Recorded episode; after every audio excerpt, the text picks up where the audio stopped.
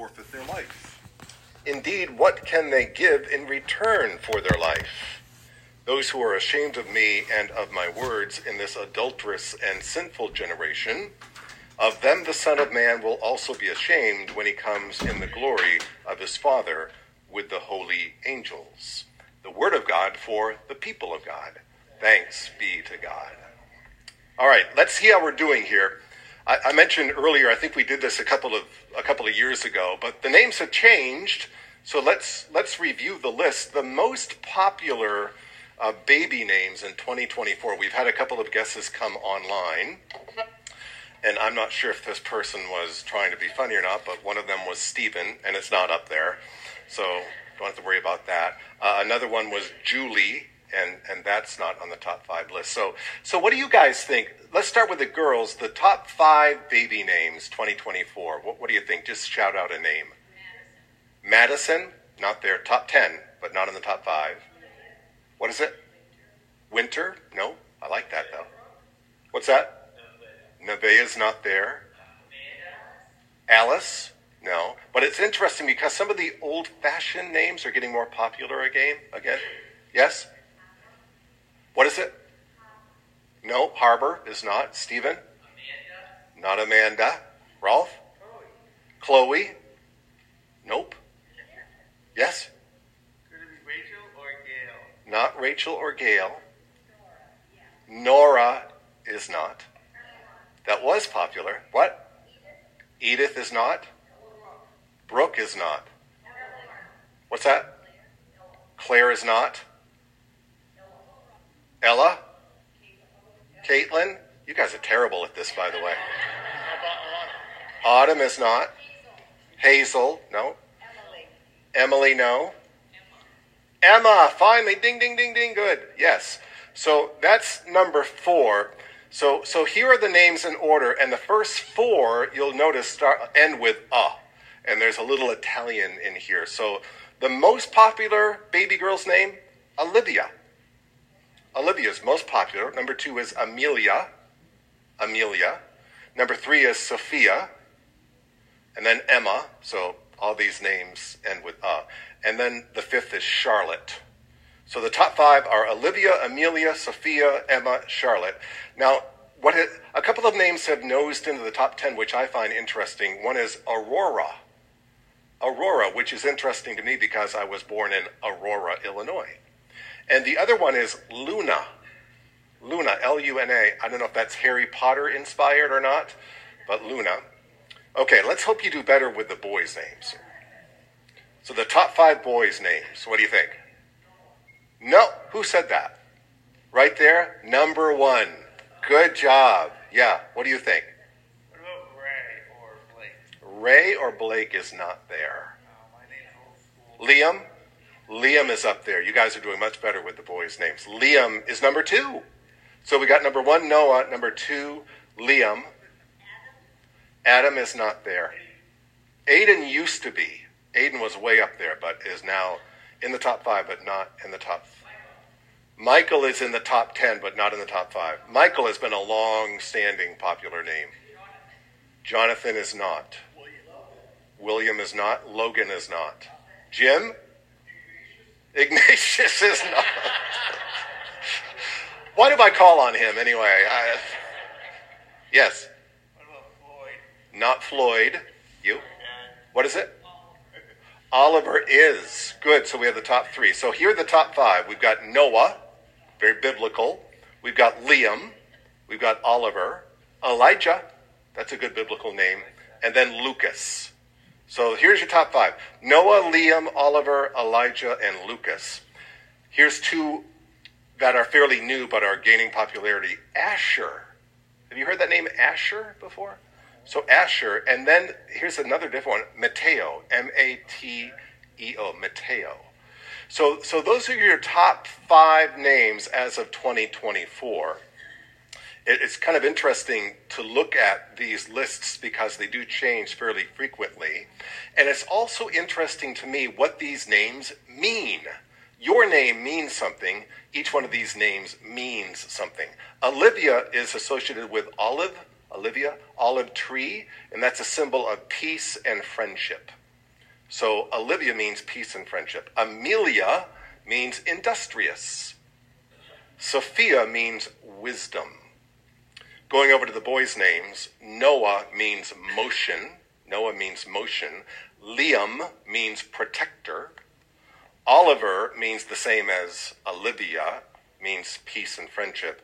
And Lucas means bringer of light. So there's your update.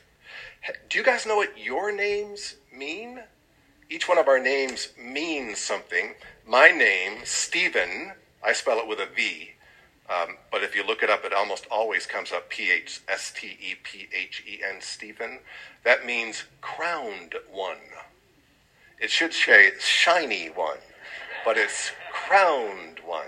I wonder what your name means. And here's what's interesting about our scriptures this morning. Whenever we see a name change, it usually indicates there's a mission change going on. And we find that in today's scriptures. So, what's happening in Genesis today? In Genesis today, we find God wants to create a conduit. God wants to create a vehicle through which God's presence becomes known in the world. And the way he chooses to do this is to create a new nation, a nation that will be a light unto the other nations. And in order to create a nation, you got to start with a dude and you got to start with a gal. And God chooses Abram, not Abraham, but Abram as his guy. And as is often the case, almost always the case, God chooses unlikely people to do really awesome things. And Abram and Sarah are a great example. It describes him as 99 years old without children. Why, why choose them? Why not choose somebody that's prolific at producing lots of babies, or somebody rich, or somebody politically powerful? But that's not who God chooses somebody who's 99 years old in retirement, settled in their ways, and God chooses them to go what to where is a place that is unfamiliar to them and to populate a nation. And so we see in our scriptures in the Old Testament the result of this, don't we? We see the timeline played out, and we see Israel born, and we see Israel carried into the New Testament. But with that mission, we find a name change. Abram was his name, which means exalted father. Now he's Abraham, which means father of nations. And we see that played out literally in the life of Abram. Sarai was her name, which means princess, is changed to Sarah, which means mother of nations. So, with a name change, we find a change of purpose, a change of mission, and we see this replete throughout the scriptures. Let's let's see if we can think of some. So remember Jacob. Jacob's name is changed to Israel. Jacob was a twin, had a twin brother Esau, and Jacob was the second one born. Jacob means one who follows. I'm I'm also a twin, and I was born second. My brother Sean was born five minutes before, so it seems like they should have named me Jacob. Uh, but my name is Stephen. Uh, Jacob also, if you look look it up, means one who grabs a heel, which seems strange. But remember, Esau is born first, so we have this metaphor, this imagery of of Jacob grabbing Esau's heel as Esau is born and, and Jacob follows. I don't remember grabbing my brother's heel as he was born. Uh, but we see a name change going on here. So Jacob grows, and as he becomes older, we find in the scriptures that he's struggling. He's struggling in his spirituality. He's struggling in, in his relationship with God. And in the scriptures, we have this rather bizarre description of Jacob struggling with an angel. And this is supposed to be emblematic of Jacob just struggling with God, like we do sometimes. But on the other end of that, we find Jacob in a different place spiritually, and he is renamed Israel. The name Israel means one who experiences God persevering in their lives, and they've shortened that to God perseveres. So here's Jacob changed to Israel, and we sense his mission has now changed. He's in a different place now, and Israel means God perseveres. What about Jesus' conversation with the disciples? Remember, Jesus' popularity is growing, people are following him, and Jesus looks at the people and he asks the disciples, Who do these people say that I am? And the disciples respond, Well, some think you're John the Baptist brought back to life, some think you're Elijah brought back to life, some think you're a prophet. And then Jesus asks them, the disciples, Who do you say that I am? Good old Peter, always the first one to speak up, says, You are the Christ, you are the Messiah. And Jesus goes to him, and we can imagine maybe him putting his hands on Peter's shoulder, Simon's shoulders, and saying, Simon, I'm going to call you Peter. Petros, which means rock. And on this rock I will build my church. So Simon goes to Peter, and we see Peter's mission changing, right? He, he's kind of become now, according to Jesus' edict, he is going to be the one the church is built on. He becomes kind of the lead disciple. And we see this happening in other places. Just think of Saul and Paul, the two names. Now, now Saul wasn't didn't really have his name changed to Paul. Saul is the Hebrew uh, name for Paul, and Paul is the Gentile name for Saul. But certainly we see his his mission changing in his life. When I think about Paul, when he was a Pharisee, a highly educated and respected Pharisee, but a persecutor of the early church, I kind of put him in the Saul category. Mighty Pharisee, but then he has his incredible conversion experience on the road to Damascus. And that's when I kind of think of him as Paul. And it's interesting what the name Paul means. Paul, that name means one who is humble. And I like that because when you think of Saul, the persecutor, you think of somebody full of themselves. I got all the answers, and we're going to get these Jesus followers. But then when he becomes Paul, he becomes submissive to the ways of Jesus, and he becomes a wicked good church planter and he becomes the author of most of our New Testament. So we see, at least in my mind, this name change brings about a different identity and therefore a different mission for Paul. So each one of us have our given names, but today in Jesus' words, he is giving us another name that most of us already have. So again, here's Jesus with his disciples. It's a really cool thing now to follow Jesus because he's been healing people and teaching with authority, and his fame is growing. And what happens with people when their fame is growing, they start to get some people following them. So it's cool to be aboard the Jesus bus. They're going in the right direction.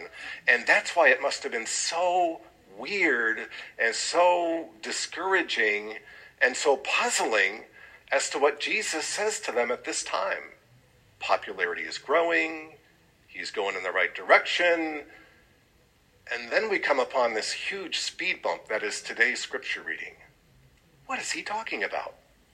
Then he, Jesus, began to teach him that the Son of Man must undergo great suffering. What?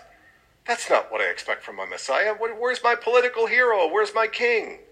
No, that's not what Jesus says. The Son of Man must undergo great suffering and be rejected by the elders the chief priests and the scribes, and what? Be killed? Be killed and after three days rise again? What is he talking about here?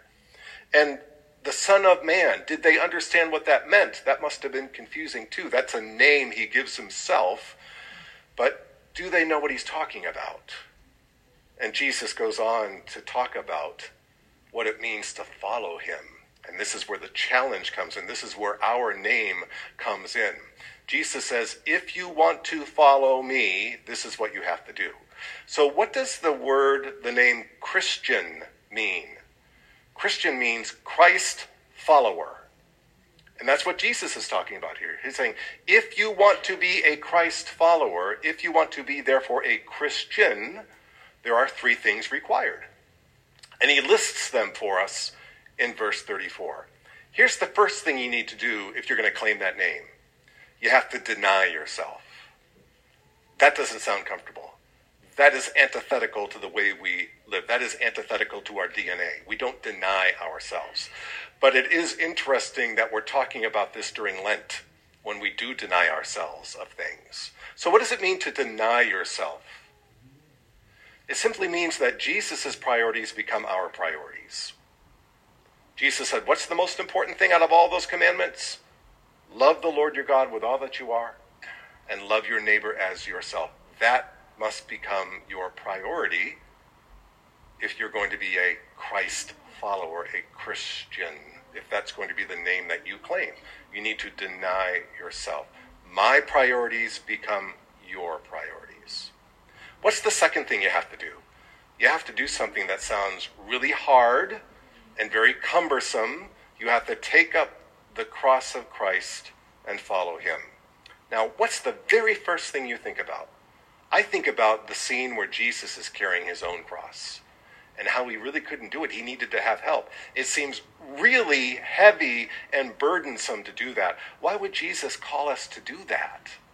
Well, let's really get to the point of what Jesus is talking about. When you pick up the cross of Christ, you're picking up the cause of Christ, aren't we?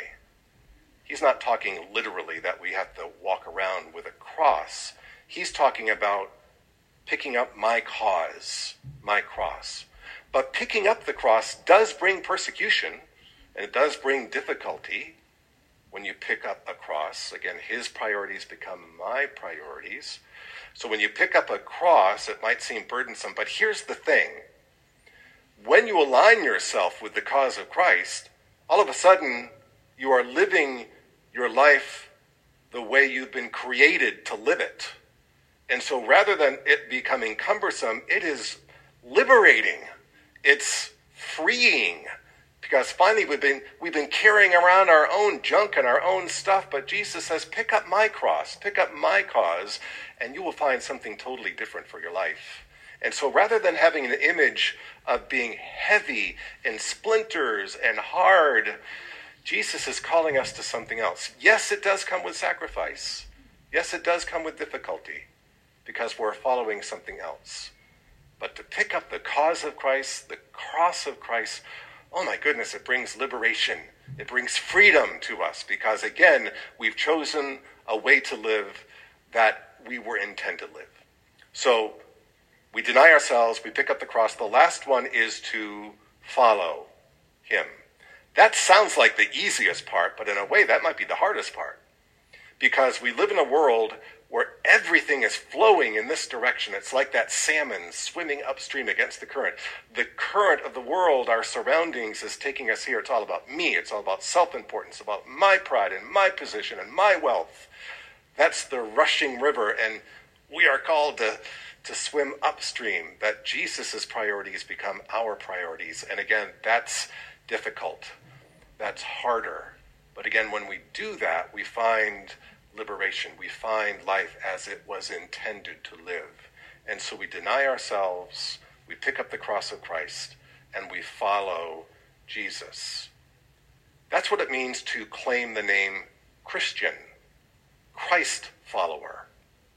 I want to end with this quick story, and some of you have heard this before. True story. I'm on an airplane going to Duke University several years ago, and I sat next to an elderly gentleman, being polite wanted to strike up a conversation with him, and I said, Hi, my name is Steve. What's your name?